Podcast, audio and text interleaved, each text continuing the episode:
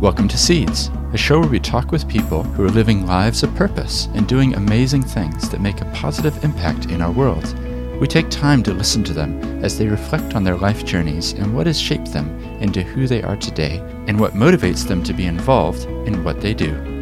Well, kia ora, everyone, and welcome along to the show. I'm really glad you could join me, as in this episode we're going to be speaking with Mele Wendt. Now, Mele had an unusual childhood as she grew up in Samoa and Fiji, so we talk a lot about what it is that forms identity and the importance of culture. We also have some really fascinating conversations about racism, tokenism, and how we can go about fostering a better understanding of each other. I really enjoyed hearing about Mele's life, and given the fact that her father is a well known poet and author, it was fascinating to hear about her life story and growing up in that context. And we also managed to fit in conversations about community governance and what it is that can be done to help people learn how to govern better. If you enjoyed this, then keep in mind there's about 200 other episodes in the back catalog, as I'm trying to build up a database of stories of inspiring people. So be sure to check those out.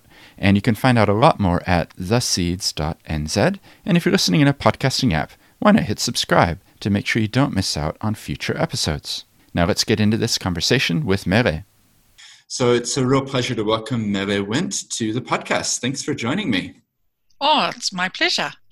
Yeah, it's wonderful to have you on here. We connected uh, probably weeks ago, maybe months ago, in terms of some of the work going on around governance and for not-for-profits and community sector. And I, um, we then had some exchanges about the podcast, and um, it's so it's a really good chance to hear your story and find out about where you're from. Um, so if we could do that, we'll start there and just tell us a bit about your background and your childhood and in particular, like when you were four or five years old, where were you living and what was that like? So I was born in Apia, Western Samoa, um, a while ago now, um, to a Samoan father, Albert, of German ancestry, heritage, and obviously and Samoan, and a New Zealand British uh, Palangi woman, Jenny. Uh, they had met here in Wellington actually um, before that and fell in love and went back to Samoa uh, after my father graduated from Victoria University and had my older sister Zena and then me and then my younger brother Michael. And so I spent my first five, six years in Samoa, growing up, living um, in Motootua, in, in anyway, uh, and then living on the Samoa College, College, campus when my father became principal, the first uh, local, first Samoan principal of Samoa College, which was a newly built college after Samoa became independent from New Zealand in 1962. And um, those were really formative years, actually, growing up around in that environment where we lived right next door to the hostel. And a lot of the students who lived on the big island of Savaii lived in the hostel, and so they were our babysitters, and we used to hang out there um, next door, etc. I don't. My memories of of being four or five are very very scant like i don't i can't really i'm not one of those people who has a really good memory way back mm. but definitely um, growing up in that environment and staying connected with a lot of those people who were students of my father's at the time, and also my mother, my mother's students as well, because my mother was a teacher at um, Apia Primary School. And so a lot of the people now in Samoa um, who are leading, you know, various government agencies and things like that are, are, former students of theirs. And then when I was six, we went to Fiji to live in Fiji because my father got a job working um, in the extension services of, of the University of the South Pacific. And so we spent three years when I was six, seven, and eight living on the University of the South Pacific campus at Veiut, uh, at um, Bay in Suva. And that was a really influential part of my life as well, growing up in Fiji at that age and loved it. I mean, my whole childhood I absolutely loved. And then when I was eight, we moved back to Samoa, and um, I went to intermediate school and the first couple of years of college, high school. And then we went back to Fiji again a second time because my father became um, an English literature professor at the University of the South Pacific as well. Mm-hmm. And so I lived there from the ages of 14 to 17 and then um, came to New Zealand to go to Victoria University of Wellington. So all of my um, childhood was spent in very much in the Pacific, mm. and I came here as an 18 year old to go to university, and I've lived here ever since. Wow! So just thinking and reflecting about that childhood, it sounds like you were jumping from back and forth there. Did you have a sense of your own identity in terms of a national identity? Like, because you're living in Fiji, but now we're back here and now we're there, or or what was that yeah. for you? Yeah, I mean, it would have been really challenging, and I think at times it was challenging being uh, um, being Afakasi or you know being biracial, i.e., half Palangi and half Samoan, was a mm-hmm. challenge in itself, and I can talk a little bit more about that. Um, and also living in both countries, uh, but I think because my parents ensured uh, that we had a very strong Samoan identity, that made things a lot easier for us. So when I was growing up, I don't know how, how that was done, how they did that, but I, I had a very strong sense of self. I knew I was, you know, if people asked me, oh, what are you? Which they did in Fiji, I'd say, I'm Samoan. Mm. And even though I might not have looked it, you know, I was blonde and green eyed. Um, in Fiji, that wasn't a problem because it was so multicultural and I was an outsider anyway, and people right. just sort of tended to accept what you said. But then I, I definitely remember going back to Fiji at the age of eight and you know being challenged you know people would say oh what are you oh i'm samoan and because i didn't look very Samoan. You know, I that was that that could be a bit challenging at times, but thankfully, my parents really um, wanted to ensure that we had a very strong strong sense of self and who we were in in the world. And I had all my Wendt family around us, a very very huge family, strong, close family, and um, that also I think provided me with a really good sense of of of of support and and love you know? That's really good. I would love to know a little bit more about samoa. Mm-hmm. and just like basic things like the the, the where you were living like mm. how many people were there? Yeah. Um, and and sort of set the scene because some people listening including me have never been to samoa. Um, right. how many people are there? Um, you know i've i've kind of know roughly uh, about it, but I would love to hear a bit more. And then I'd love to learn a little bit more about the culture. Um, when I was at University of Canterbury studying um, here, one of my friends was from Samoa, and he was a, a, international student, came over and has gone back. And I've always thought it'd be nice to find him again and catch up, and maybe go visit him one day. So maybe as a bit of preparation for that, just describe it for us. Sure.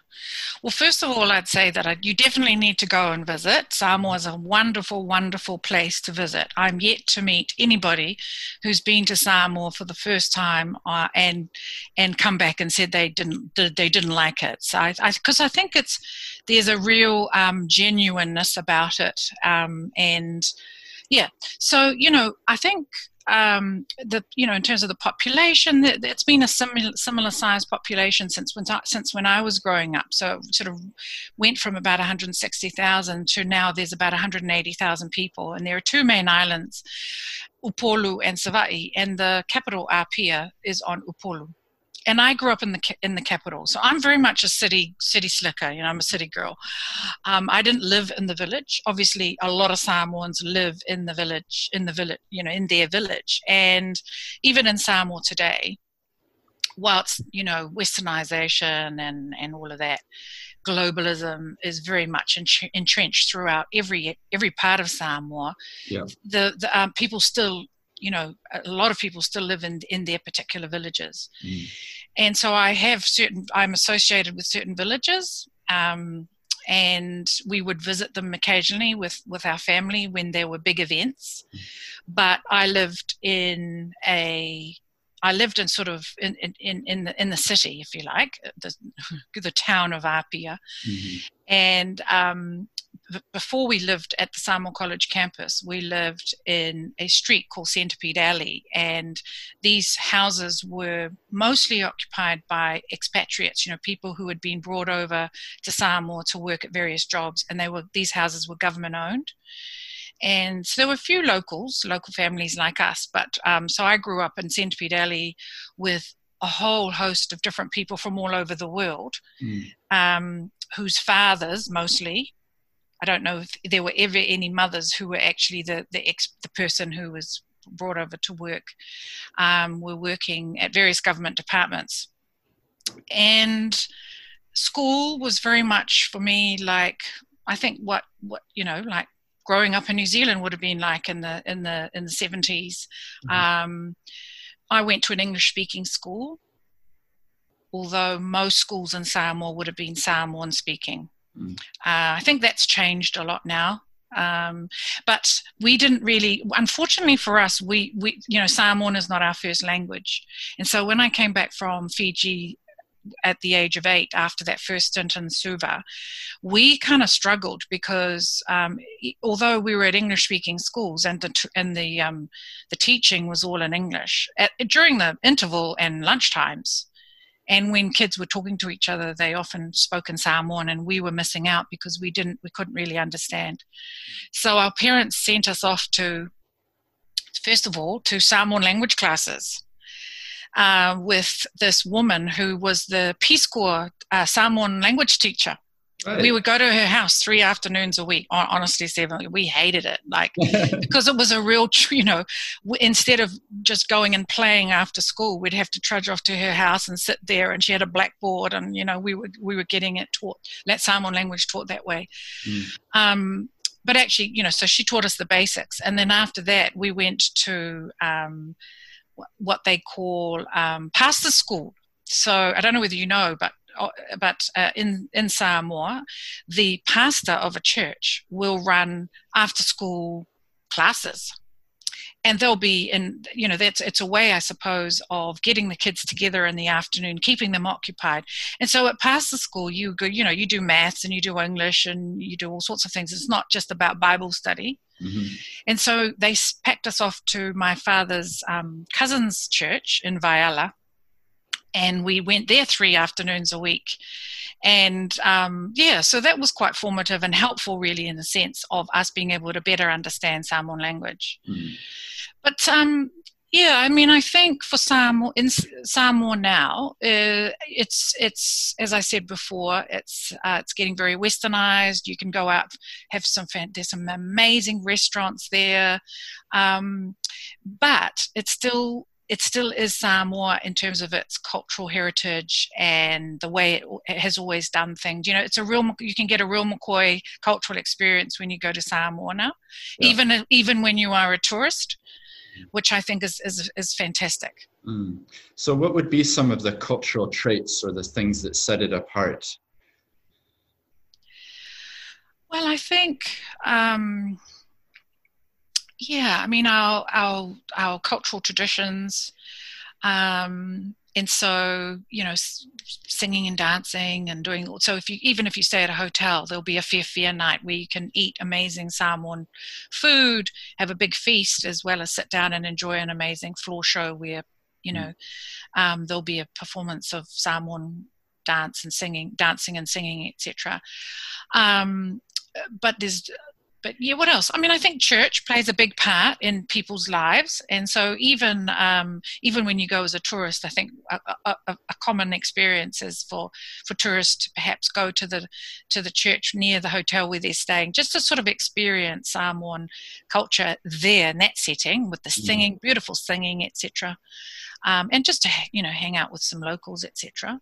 Yeah. Um, so thinking and, about your own life, I'm just curious. You know, you were there up until 17, or, or you know, in, yeah, yeah. in uh, how would you say it's shaped the person that you've become today? You know, that cultural rooting and and background. Mm. Um, I think it is absolutely very, very strongly shaped who I am and how I how I you know my whole being and how I operate. Mm. Um, there are I think there are some really strong core values that permeate throughout um, Samoans, Samoan culture, and and and the way we're raised. Yeah. And you know, I think one of the and those those are things like service. So tautua. So it's very much of a servant leadership model. Mm. And um, and also other things like um, it's about what you do, not what you say. So it's, it's through actions that you show someone you love them or that you are giving, you know, that you are serving. Um, what else? So uh, alofa, you know, love, and love is not a really good uh, translation for the term alofa. It, alofa means more than that. Reciprocity is absolutely central to how we how we are as Samoans. You know, it's give and take. That's why when that's why we we with things like uh, weddings and uh, 21st birthdays and uh, births of new children and all sorts of things funerals mm. that's why they're really huge and it's about you know giving and helping the family out etc mm. um, so yeah those are some of the core values i think that really have affected uh, me and my leadership and and you know and, and and how i operate yeah it's really interesting what you talk about servant leadership as well because i think if we go back say 20 years that wouldn't have been a concept that people were open to because it was more market driven, profit driven. Like, how can we be more efficient in terms mm. of money making? but yeah. I've I've certainly sensed, and you probably have as well, that there seems even in Western culture there seems to be an understanding that we've just missed a whole depth of conversation. And you look at writers like Brene Brown, you know, people who are writing about vulnerability and courage is being vulnerable. You know, those are things that I think a couple decades ago people would have gone, you know, no, greed is good. so mm-hmm. it's really interesting what you're saying because I think there's a lot that we can learn that we've yeah. maybe not taken on board. And I love the concept of servant leadership. Mm. You know, that that it's actually it's not all about you. It's it's actually about serving others. And then it's through doing that, through taking the action that you gain the mana or the respect because it's not you you can't heap mana on yourself it's mm. something that comes through your actions isn't it yes and, it, and you are given it by other people mm. and so i do yeah that that is very that's one other aspect that um that i do want to add that it's always about the collective the good of the collective it's never right. about you as an individual and it was really interesting growing up because um, you know i had you know being being bicultural there were always these competing sort of interests like um, individualism and standing up for your individual rights mm. and and of course my my parents brought us up in a very i think a very liberal way in that we were expected to really articulate uh, what how we were feeling and to and to and to argue and to stand up for ourselves and mm. to be able to you know to communicate which was quite contrary to to um, sort of the mode of parenting that you know, and and and how kids were other you know Samoan kids were raised. Right. So it was that on the one hand, like my individual rights as a child, and you know when you argue with your siblings, etc., versus uh, it's not about you as an individual; it's about the collective. You know, share, share, and share alike, and that sort of thing. you know, um, yeah. Yeah, no, that's really good. I I have a little background in the sense of I lived in Japan for five years and mm-hmm. japanese culture is also very much it's not about the individual it's about mm-hmm. the collective and yeah. you see it in japan i actually did a podcast episode about what we can learn from their culture because one of the things is decision making it shouldn't be stephen that makes the decision it should be consultative involving people having meetings before the actual meeting and then coming together to make the decision rather than it being a western sort of well this is what the leader says.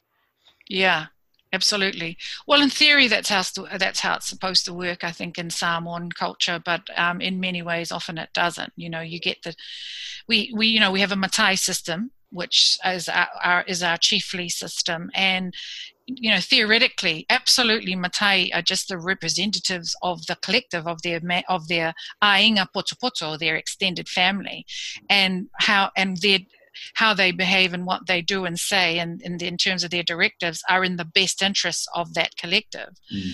and they aren't supposed to be the autocrat you know dictating this that and the other um, but yeah i mean often in times in many families that's just how it operates yeah. and some of them definitely you know sort of abuse their, their positions of power mm. like in any society like in all societies there's no perfect place or way yeah. or, or ultimately where people and humans have yeah shortcomings don't they yeah i'd love to turn back i think what we'll do is weave in these cultural aspects as we talk but yeah. i'd also love to hear a bit more about what it was like for you arriving in new zealand because as you've said you grew up with the two cultures and you probably had the samoan identity was quite strong mm. but yet you arrive in new zealand and people might not assume you were samoan yeah. when they first saw you so what was that like coming to victoria um, on the one hand it was it was it was easy because every few years growing up we would holiday. We would my our, you know our parents would bring us here to new zealand to holiday to visit my grandparents my mother's parents who lived here in new zealand. And so i was familiar with visiting new zealand. So it's not as if i had never been to new zealand before and didn't know what it was like. So i i, I was I was au fait with New Zealand. So coming to live as an 18 year old in Wellington, and my grandparents lived in Wellington, by the way, so I was familiar with Wellington. But on the other hand, it was a culture shock in the sense that I expected, and remember, I came from Fiji, and in Fiji right. for the last four years, um, as being multicultural, and no, you know nobody questioned my identity but boy in 1986 wellington was a really really different place to what it is now. Right.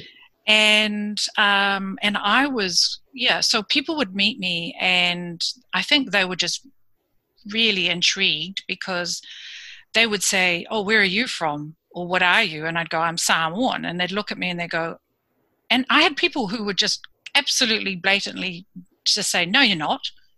You can't be Samoan.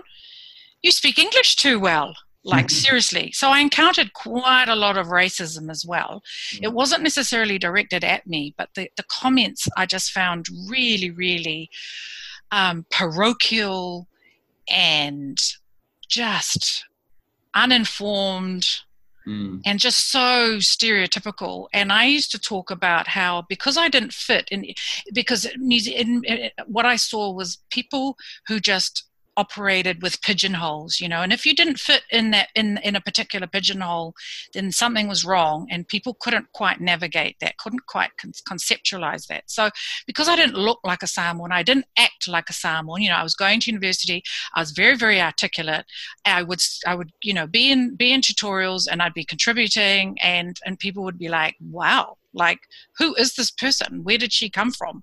She can't be from samoa she's far too articulate and confident and educated. And so mm-hmm. I just used to. I remember writing to my parents because you know in those days we wrote letters, and occasionally because they were still living in Fiji actually in my first two years, they came uh, to live in New Zealand a couple of years after I was at university. But I and even on the phone, I remember and even being really really upset about some of the racism that I encountered, which I hadn't really ever encountered before. Right. And yeah, that was that was really quite confronting. Yeah. and and upsetting. It's interesting as well because it wasn't necessarily directed at you, but fundamentally what people were talking about was racism yeah. and it did impact you you know what I, i'm not expressing that very well but yeah. it, it was like um, they weren't because almost like you were within the club based on how you looked they then felt okay to make assumptions and mm-hmm.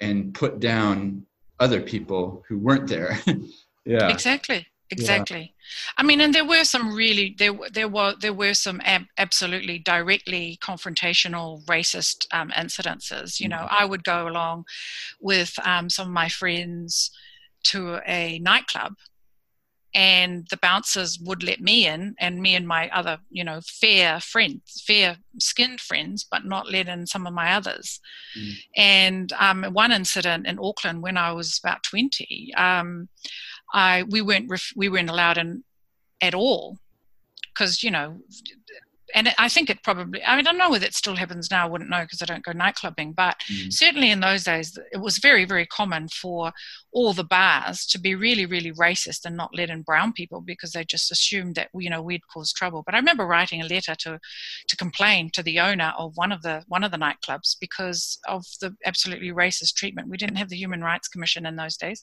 Otherwise, I would have filled a, com- uh, filled a complaint in. Yeah. But yeah, so some of it was was was blatant. Um, and including in some of our tutorials, I remember walking out of a tutorial because we were looking at an um, an Australian it was Australian literature. We were reading an Australian book, and um, a woman in my tutorial, and several comments were made about um, the content. It was about an Aboriginal um, woman girl growing up and on the station etc you know you we were dealing with some really sensitive and i took all of that very very i was very sensitive about all of that. And remember getting really upset and leaving a tutorial because of just the i had to endure listening to some you know, some of those really racist comments. But anyway you know i always called it out. Yeah. Well that's important and that's actually what i'm hoping people listening are are thinking about things that they're part of conversations because the reality is that you can be having a conversation in a side way that's perpetuating injustice mm. and you need to have the courage to stand up because how many how many times has there been a group conversation or something and somebody makes a comment and mm. you think well i'll just let it slide yeah. that's the moment when you actually have to step up and and stand up even though there's no one in the room that is being impacted directly it yep. still is perpetuating a way of thinking that isn't acceptable and yeah. and that's the challenge i think is to to be courageous enough to do that and um, yeah especially when you're younger and the pressure for you to conform to your with with, with your peers a and to fit in um, but thankfully you know there was one thing that my parents really brought us up to have a very strong sense of um, social justice and to call things out and to and to if something's not right to do something about it to act. And so i think from quite a young age i've always been somebody who hasn't let things slide because i've thought no well that's not right. I should correct that. And and um, i mean yes sometimes as i said you know fitting in was was sometimes more important and so you'd let it slide. But actually, after several quite confronting and hurt, hurtful incidences, what I learned from those is to, to, to, to be more confident to actually not not put up with that and to actually yeah. call it out. Yeah. And the older I've got, the more the more confident I am in calling no, you don't it care. out. You just absolutely. Yeah. Absolutely. No, well, that's so. That's one of the purposes of the podcast is to normalize these sorts of conversations. Yeah. Because my hope is that somebody listening won't have thought about this stuff before, and maybe we'll be in a staff room meeting or getting some water, you know, whatever, and and we'll have the chance to have the conversation.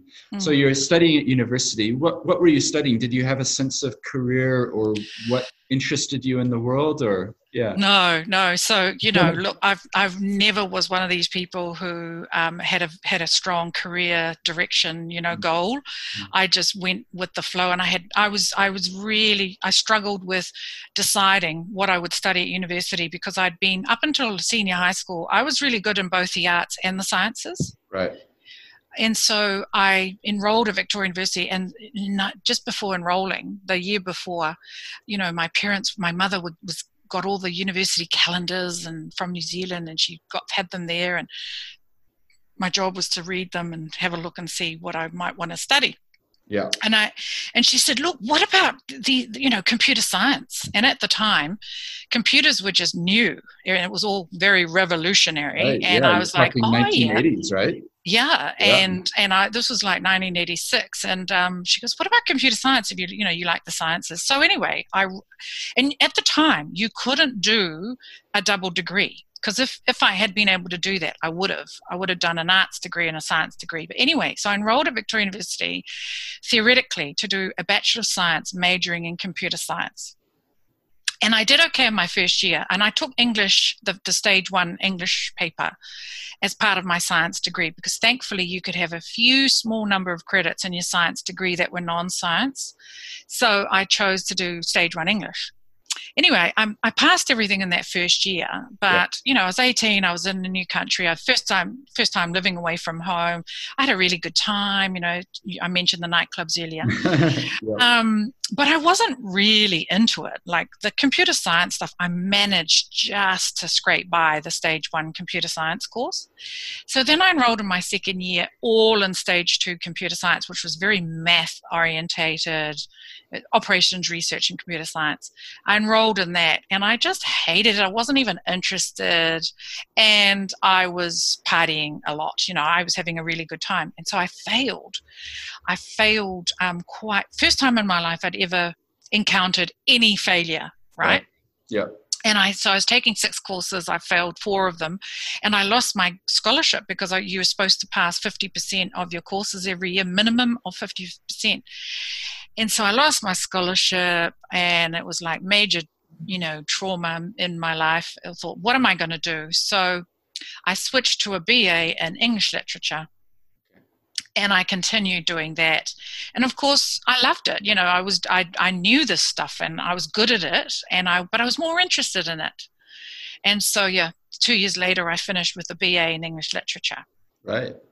So yeah. had that had that been something in your childhood that you'd always enjoyed reading and we hadn't really gone into that but yeah well you see being the daughter of the writer and you know professor albert Wendt, um, i was kind of trying to sort of do something different i think was, was another thing reason why i enrolled in, be, in, a, in a science degree. Right. Um, i grew up among with artists in the arts because of my father's involvement as a writer and you know and in samoa and fiji you know we i had all these artists and other creatives around me growing up. Mm. And so I was, and both my parents were teachers. This was the other thing. I was also trying to avoid being a teacher. Well, what did I end up doing after my BA? Um, graduating with a BA, I went teach training and I became a teacher. Um, so, yeah, it, the arts was something that were very much a key influence in, in our lives growing up because yeah. of my father. So even growing up, you remember meeting artists and having them around for lunch, and this was a big part of the family. A huge part, and also, you know, and when I was even quite from a young age, um, listening in on the conversations, mm. and um, we became the bartenders of the parties that my parents used to throw. Okay. and yeah, and from you know I could mix a, a you know a Bacardi and Coke when I was eight years of age, and we were the barman, the bar, the bar. I was the bar girl, right. and um, and I used to pass around the hors d'oeuvres and you know the, and from a very young age and and and then um, even in my teens I'd participate in those conversations as well, which just were amazing and and mm. really awesome that that my parents were okay for me, for us growing up to, um, because this is very un-Samoan for your right. children to actually be around when you've got company, adult company. Mm. Um, but yeah, I mean, and even when I was like 15, I'd even pour myself a glass of wine and sit down and, and, and and be a part of the conversation, which right. was very grown up, but yeah. absolutely fantastic. It sounds very, like very it, privileged. Yeah. And had your father had he he published poetry at that time as well, so he was kind of known within the arts community. Yeah. yeah. So his first novel, Sons for the Return Home, came out when I was about five. Okay. Yeah, and it, I mean it was a big deal, and that was really um, you know, I've got a photo that I was looking at the other day of a family photo of us on one of our holidays in New Zealand that appeared, and that photo appeared as part of a feature article on him in the New Zealand Women's Weekly oh, when right. I was five. Yeah. Hmm. Um, so very much so. I mean, but that's that's also that. So that's been a huge influence in my life as well. But it's also yeah. been be there've been some negatives. There've been some downsides to that as well. Mm. Yeah. Well, if you're willing to go into it, I'd be interested in downsides because I think it's always good to know those things. But maybe just before we do that, so in terms of the yeah, the creative side of things and the the richness that came from that, I guess that meant that studying literature was a it was quite a natural path as well then. an absolute natural path. I mean, we were studying authors that were family friends. Right. I mean, that sounds really, as Māori would say, a bit whakahihi, a bit sort of show offy, but that was the reality. I mean, and, and not just Pacific and Māori writers, even others. So, you know, there would be international conferences or whatever, and, and writer friends of my father's would even come and come to Samoa and Fiji. And of course, they'd always, they'd come over for dinner, or many would stay with us Right. and we were you know we there, there were people who would stay with us or that we would host at home and i'd have no idea who these people were like frank frank sargeson who was a new zealand right. author and Yeah. um, ngugi wa thiong'o who is a huge african i mean I had, and he was huge even then but i had no idea who these people were and how big they were in the literature world They just show Um, up at the table when they're having some uh, glass of yeah. wine and Yeah, and I'd be serving them their food and stuff like that. And then I got to New Zealand, and when I really started to study literature, it'd be like, oh, oh, that was the African guy who came came and stayed with us in Samoa. You know, yeah. things like that It was really. it gives oh, you a different perspective, doesn't it? yeah, well, it does. It also, it, I I learned from a very young age that um, some really VIP people, like really very important people, Mm. prime ministers, you know, famous authors, they're just human beings, like you and I, you know, like and and you know, they've got their flaws and their sense of inadequacies or whatever, just like you and I. So I think that was a really good lesson for me too. That Yeah. doesn't matter who you are, how important you are. We're all humans, and we all share the same thing. So some of the downsides of being growing up in the shadow of Albert Wendt was um, huge expectations. I think on the one hand, but also um, people can be really nasty and and jealous and um, just yes, some kid you know kids can be really nasty. So for example, if I got an A grade in something that I wrote in an essay, Mm. kids would say to me, "Oh, your father wrote that." You know, you know, or your father helped you write that. And in fact, the absolute opposite was was was true. So my parents being teachers, I mean, I think teachers are the first people as parents to never help their kids with homework. I mean, seriously, I had no, my parents, my, my, my mother was a teacher as well. I go, Mom, can you help me with this homework? She always put it back on me. What, no, what have you done? Have you looked there? Have you done this? And so she didn't. They were really hands off. Right. And in fact, anytime I went to my father to help with some, with a writing piece, he would just say, I, I never forget. And it actually, this has been a really good lesson. He would say, just keep it simple. Why are you trying to use all those big words? So you know, I try and use. I think I think when you're trying to write really well, you think, oh, I've got to use all these big words and make myself sound really flash. Mm. And he would just always say, just keep it simple Right. he said, if you're trying to say that, so I'd say, he'd say, what are you trying to say? And I'm like, I'm trying to say blah, blah, blah. And he goes, well, just say that. He would never edit. No, so my parents never helped. So people were horrible. They would go, oh, your father wrote that. Your, your parents helped you do that. yeah. And um, so, yeah, it was just, and people were just nat- sometimes just naturally mean because I come from a very privileged, you know, position Right. your father's famous. Uh, it just, yeah, just, uh, kids can, and not just kids, adults. Mm. Adults can be quite spiteful, I think.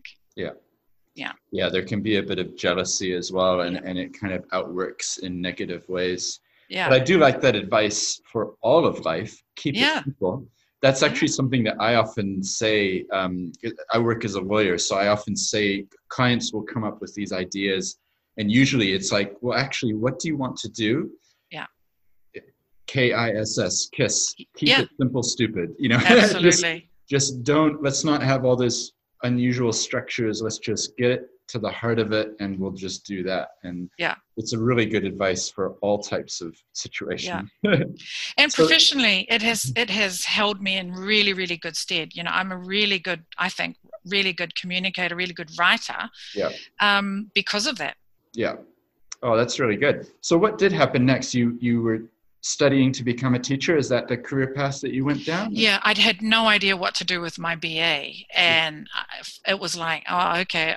and at the time there weren't that many options and i didn't really have very it wasn't good career information available so i just thought i'll just go teacher training because it was just a one year course a graduate um, teacher training program in secondary education right. to become a high school teacher. So I went um, teacher training and I did that, and then I was went became a high school teacher, and I um, I was I was I did that for four or five years. Mm.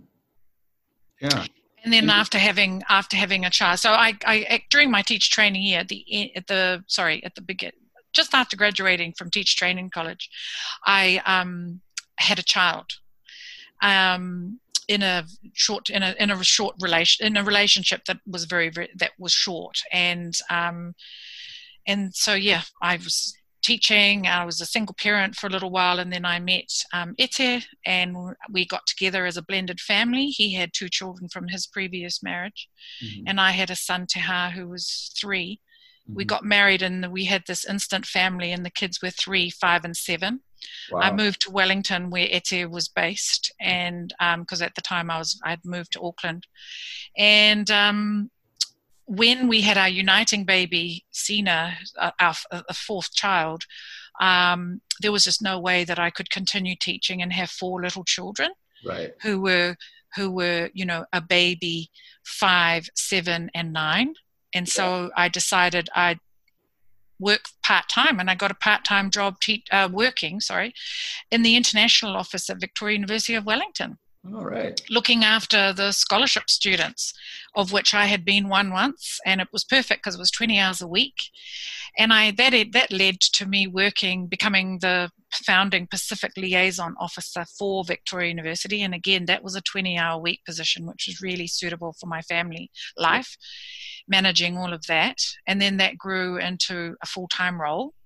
And then I started managing the Victoria University domestic student uh, recruitment operation. It was the liaison office. And so I was at Victoria for nine years. Mm.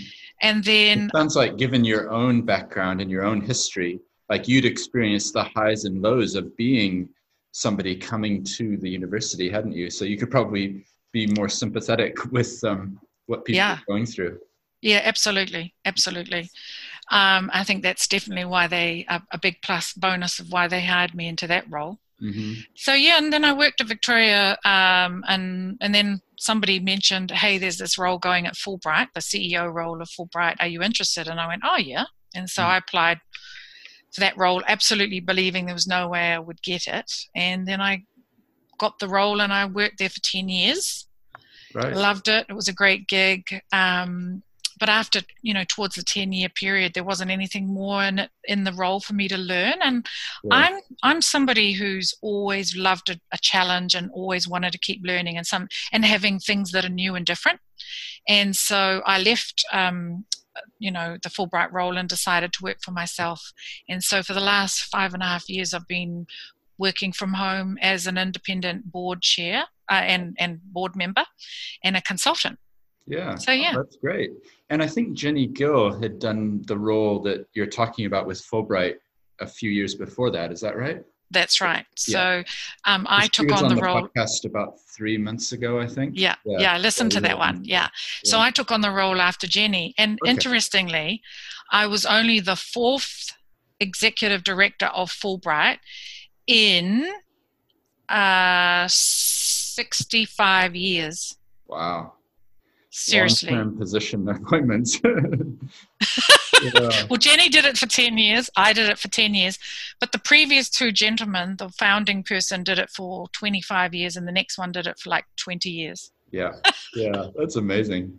I think when I spoke with Jenny, if I remember correctly, she talked about how much she enjoyed today meeting up with people that she had helped get the scholarships for yeah. And, you know, 15 years ago, I could see your potential. You went away and did the study, and now you've come back. And she really enjoyed yes. that part. Have you enjoyed that as well? Oh, absolutely. I mean, I think the, the other added dimension that's really enhanced that is, is social media and Facebook. So, you know, I've got hundreds of um, Fulbright connections, especially the grantees. And so it's wonderful being able to stay in touch, you know, on a regular basis mm. them and their seeing their lives, um, you know, through Facebook and many of them, and not just the young ones, even the other one, other, you know, the scholars, you know, the the older lot who had Fulbright awards, see what they're doing professionally, but also prof- personally, you know, having having getting married or getting partners and or having children and moving here yeah. and just seeing them, yeah,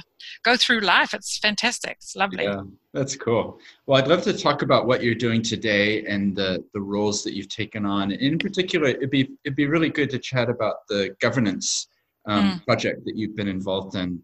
Um, but just before we do that, I'm I'm just really curious. Given that you came over in the late 1980s and you were describing New Zealand as it was, mm. just thinking about New Zealand as it is today. Because mm. in the context, people may listen to this interview in the future, but as we're talking, the Black Lives Matter movement is kind of sprung up mm-hmm. more so than before. Um, we're recording this at the end of July 2020. Um, mm. And I'm just curious because, yeah, I think racism is still there. Um, but just for your own reflections, given your unique background. Um, yeah. Well, I think in you know we I talked earlier about you know 1986 was a very different place in Wellington, and over the years Wellington's become a lot more cosmopolitan, etc. I mean, I remember that even the sorts of restaurants that you could go and eat out at in the late 80s, you know, were pretty limited and um, the waterfront was nowhere near as beautiful as, as, as what it is now. So Wellington was kind of ugly. The weather was it just seemed to be dreary and um, horrible and just not a lot to do here. So I think developmentally, Wellington's become a fantastic city in the waterfront and restaurants and you know all of that. Mm. But I think um, culturally, people because New Zealanders are so well travelled, um, you know, over time, um, people's attitudes I think are a lot more open and knowledgeable about different cultures and, and traditions and different pe- people from part, different parts of the world. Yeah. And um, and so their outlooks, are, you know, are much better in many ways than they were than they were then. Um, but I think the racism has probably just become. I think it, it, was definitely there when I when I arrived, and it, and and it's still there. I just think it's become a lot more. Uh, uh, hidden and or obtuse in the way it, it, it manifests itself. Mm.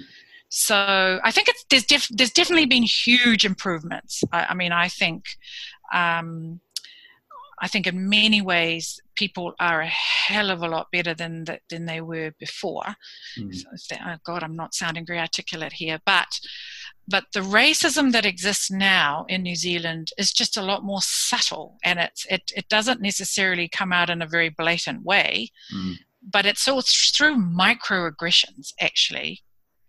In many cases, so it's often really hard to pinpoint. Yeah. And even so for what myself. Would be, what would be an example of a microaggression or something, just to name it or well yeah. yeah i mean even just recently you know at a restaurant i asked i asked this i just noticed i asked this the person i don't know i, I just asked a question and i just the this woman just looked at me like how dare you even question that or something and i thought well if i actually was a sort of a a Palangi man, would you react in the same way? Mm. You know, so for me, that that intersectionality of being a woman, a brown woman. Um, I don't know. Sometimes I just feel it. Sometimes you think, oh, did they react to me like? What, why did they react like that? Is it because I'm a brown woman?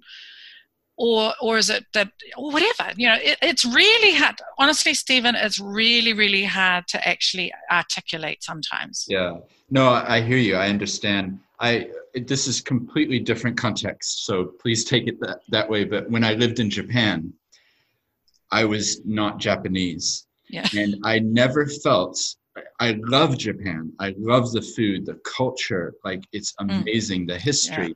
I absolutely love it, but I never ever felt like I would be Japanese. You know what I mean? Um, and so it's, but I couldn't have articulated it in, in any one instance. Mm. But certainly when we had finished our four years in Tokyo, we felt like, okay, it's time to leave.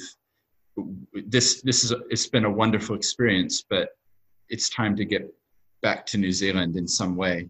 Mm. Um, but it's really hard to articulate why we felt it. You know, it was just more mm. of a we sensed it rather than yeah. any one thing. So plus yeah and you do and when you go i've been to japan a few times and when you when you physically stand out and you are so different to the to the rest of the of the population there yeah. you know. But also being because uh, you're american aren't you? Yeah i was born in america. Actually moved to new zealand when i was seven so right. my accent isn't actually very accurate. Yes but, yes yes. um, yeah. but you can detect an American accent. And yeah. and the other thing I you know that I have that I encountered both in the 80s when I was here and and I had one of my best friends was an American exchange student, but also when I was executive director of Fulbright was anti-Americanism. Mm. Anti-American sentiment sentiments expressed by Kiwis, by New Zealanders. I think that's improved over time. So I don't know whether you've encountered that, but I've certainly have seen it, and I've I've encountered it, and some of it's really blatant, actually. Yeah. And you know, you know, the poor American person in front of you get bears the brunt because of a New Zealander's distaste for President Bush or or what happened in World War II or whatever. You know, it's just yeah. it's, it's this stuff can be quite real. Yeah. Oh, yeah, for sure. If I reflected more, I, I think you're right. There there definitely have been instances, but I tend to be more of a water off the duck's back kind of personality. So I think you just, well, it's that person, move on. But this is the point. This is why I'm loving this conversation because some people won't have ever thought about these things. And, mm. and that's, that's really important to help mm. the conversations. And one of the things I'd really be keen for your input is uh, I think there can be a temptation to, um, I guess, tokenism is the word I'm looking for. We're going to have a conference. We need someone to open it with a karakia. Mm. Who can we get in? They're going to come in, they're going to do the karakia for three minutes, and then they're leaving. Mm. And there's no one that we've, we haven't, I guess what I'm trying to say is we haven't taken the active steps to make sure that there's representation in the room.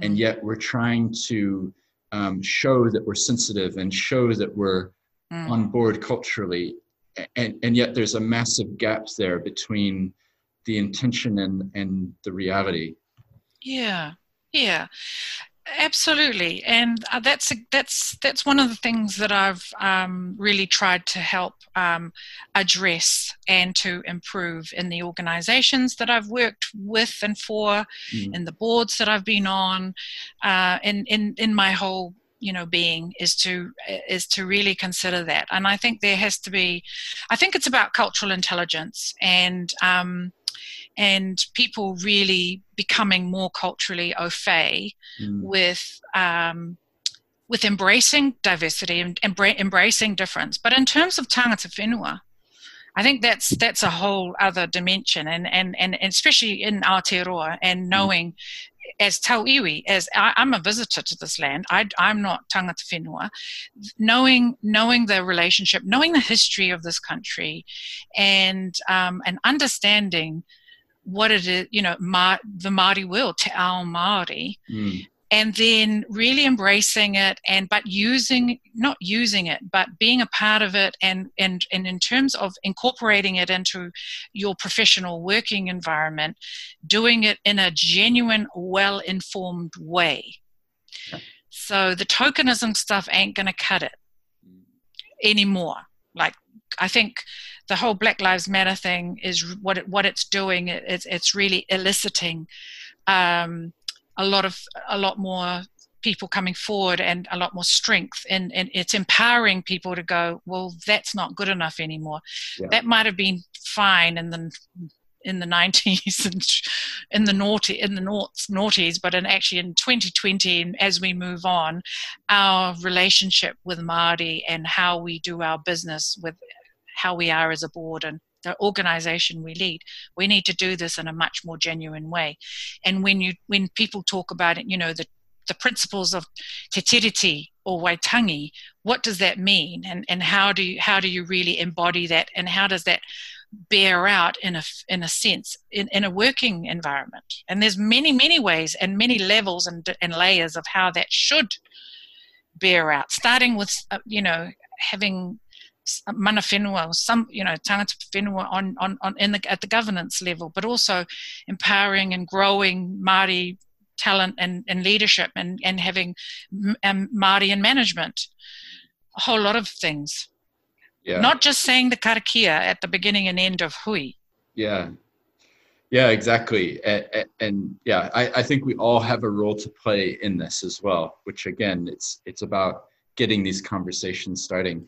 I yeah. interviewed Anau Masui Henry, who's from Tonga. And right. so that was really interesting because she was describing the just the gap in knowledge between what was possible and what she had been told or known growing up in Auckland, basically bicultural, you know, in New Zealand, but from Tonga. Mm. Um, and one of the things that she said was just not having an awareness of the resources or the people there who could help her on her entrepreneurial journey, just as one example. Yeah. Yep. And yeah, it was quite interesting talking with her about that, that that's a real barrier, that yeah. people don't even know that there's a resource, that there's free resources even, that, yeah. That where do I go? Yeah, hmm. well, that's all of that's about, um, you know, access and networks, and and if you've grown up, you know, a Palangi person in in Wellington with professional parents and university educated parents, you're likely to be successful because there's going to be the in the broader networks that your parents have you know it's all of that sort of stuff. So but so if you're first in family to go to university and you know and, and you're brown getting you know knowing uh, and and having access to all of that information is so much more harder mm. because you don't have the family and friends around that say you know Palangi kid growing up in Wellington might have with with their with their environment that they've grown you know yeah different yeah, oh, playing fields it's not a level playing field yeah yeah, there's a great video. You've probably seen it where somebody gets people lining up in a field yeah. and says, "Right, you're here, you're here, you're here," and yeah. okay, I want you to race to this point and look at how far down the track you already are. And yeah, yeah. I'll try and find it actually and put it as a link in the show notes because I thought it was quite well done. Yes. Uh, yeah. Well, just coming back to you then, because I, I, love our conversation. I love these ones where we go on all these rabbit holes and yeah. and talk about this and then go there. But just bringing it back to what you're doing today, um, mm-hmm. can you describe a little bit more about that? Um, and yeah. then I'd love to find out more about this um, governance um, initiative that you're, you're helping yes. out with. So, why don't I focus on governance first? So, um, my governance career actually started when I was uh, working at Victoria University and they needed a staff representative on one of the halls of residence, the hall of residence that I had been at in my first two years at Victoria 10 years earlier.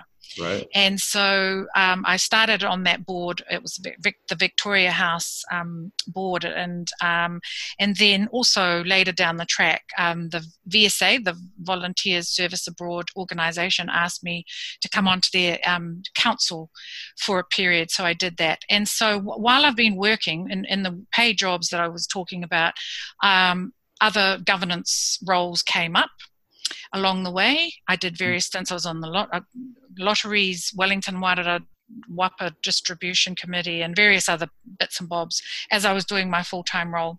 And so um, I've been in governance for over 20 years now. And so when I left Fulbright uh, five and a half years ago, uh, I was already on some boards, and I've that's sort of a, a part of, of what I do now. So the three boards that I'm currently on uh, first of all, uh, is, is the board of Te Kura, the New Zealand Correspondence School. All right. Which is my biggest board role in terms of the entity. So we're the largest school in New Zealand with over 20, 20 to 25,000 students. Yeah. A budget, an annual budget of 50 million and a staff of four or 500. Yeah. And um, so that's a well, ministerially. Here's a little intersection of lives in that I did correspondence school when I was living in America during my right. seventh form year. My right. grandfather had cancer, so we had to go back and live there for nine months. Mm-hmm. So I did my my yeah mo- most of my seventh form was by correspondence. Right. Um, yes. Sending it all off and yeah, yeah, yeah. From, from today, I'm sure. yeah, we do. It's all online now, Stephen. Yeah, right. yeah. So um, that's a ministerially appointed board, and then I'm also on Wellington Community Trust. Um, so there are 12 or 13 regional um, community trusts, and like the Foundation North Trust in Auckland and Yeah. Rata Foundation in, in, in Christchurch. Yeah. So I'm on Wellington Community Trust that dishes out three million a year. Third is the Community Governance Project that um, Yeah. that I wanted that you wanted me to talk about, and basically I'm on the I'm chair of the steering group Mhm. that is has been sort of coordinating this project to develop a national strategy to improve community governance in New Zealand. Okay. And so I'm chairing that for my Yep. sins, and we're soon to launch the National Action Plan, which we hope, once implemented, will really lift the performance of all those small community sector um, organizations, the little not for profits, the sports organizations and clubs, the, the arts. You know, throughout this, we we estimate there's about 500,000 people involved in governance of the community sector. Oh, sorry, um, yeah, five, yeah, 500,000 governors that involved in com- in community sector governance, Yeah. and about 100,000 organizations. Mm. So yeah, that's the project that we're just about to launch the national action plan of. That's really great. And I think I'd heard about that maybe at the end of last year or around then. I think there was a call out for people who wanted to contribute. So Yes. I did that and I was on one of the, um, I think it was called the challenge team. So Oh, yes. there, there had been a two day session and then I was one of the people coming in to say, well, what about this or that? And yes. yeah, it's really interesting to watch and see what will come out of that. Well, there are 150 people involved in the seven design sprints Right. around seven different topics, Yep. and um, they come from they came from all over, all different sectors and all over New Zealand. So we think there's been a really awesome d- uh, process to design what these key actions um, should be Mhm. in order for us to really lift the performance. Yeah, that's awesome. Well, we'll put some links in the show notes to some of the work that's going on. And I know be you've been part of a group that I've been running for um, not for profits, community sector, NGO type of group. Um, so it'd be great to um, keep that group updated. And yeah, I think that there's a real need there because Yeah. people come onto boards and that might be their first one and they're presented with a budget or they're presented with a decision and how do we go about making this decision Yeah. do quite a bit of work with the IOD on their what's called the company director course. I'm Yes. one of the presenters of the legal section for that. Oh, I didn't know that. You weren't. Yeah. I, I did the comp, I did the CDC in 2017. Oh, okay. Yeah, Yeah. right. Yeah, I've only recently started this year. That's I've started. great. Um, but it's a, as you know, it's it's a really great course.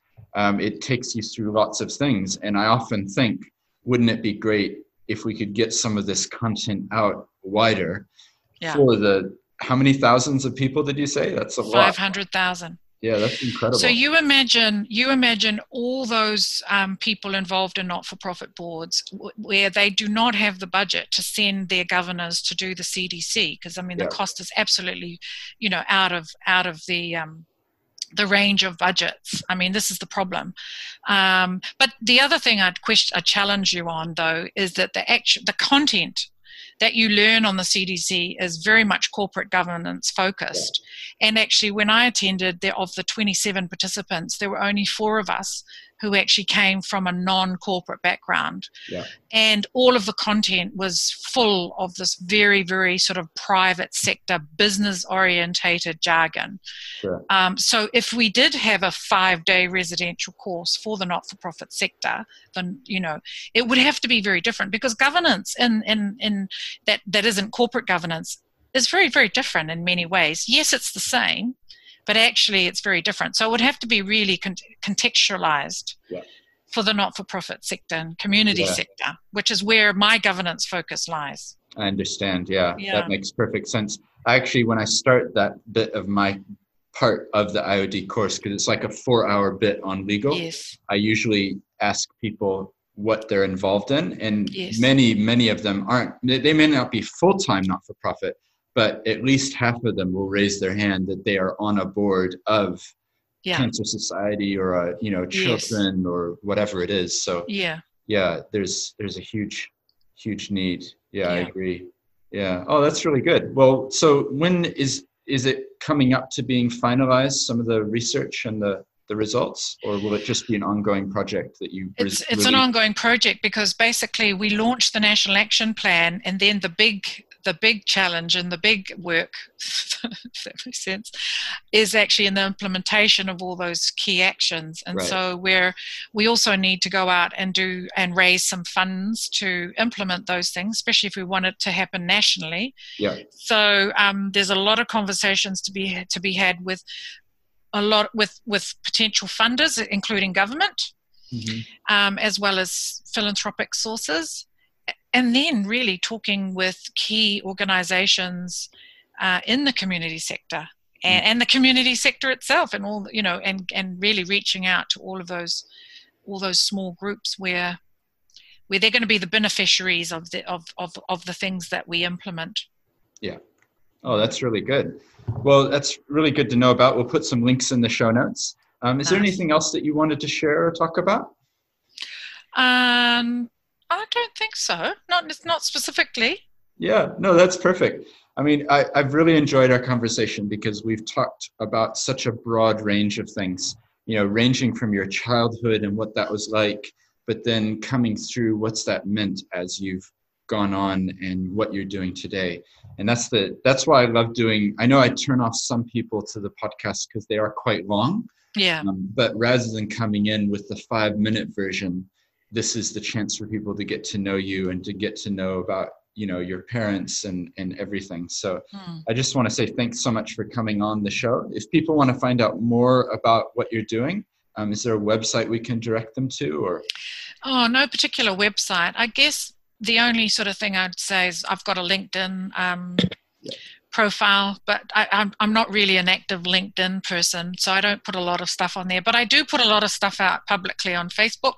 Yep, perfect. well, what we'll do is we can link to anything you want to in the show notes, and then people can find it.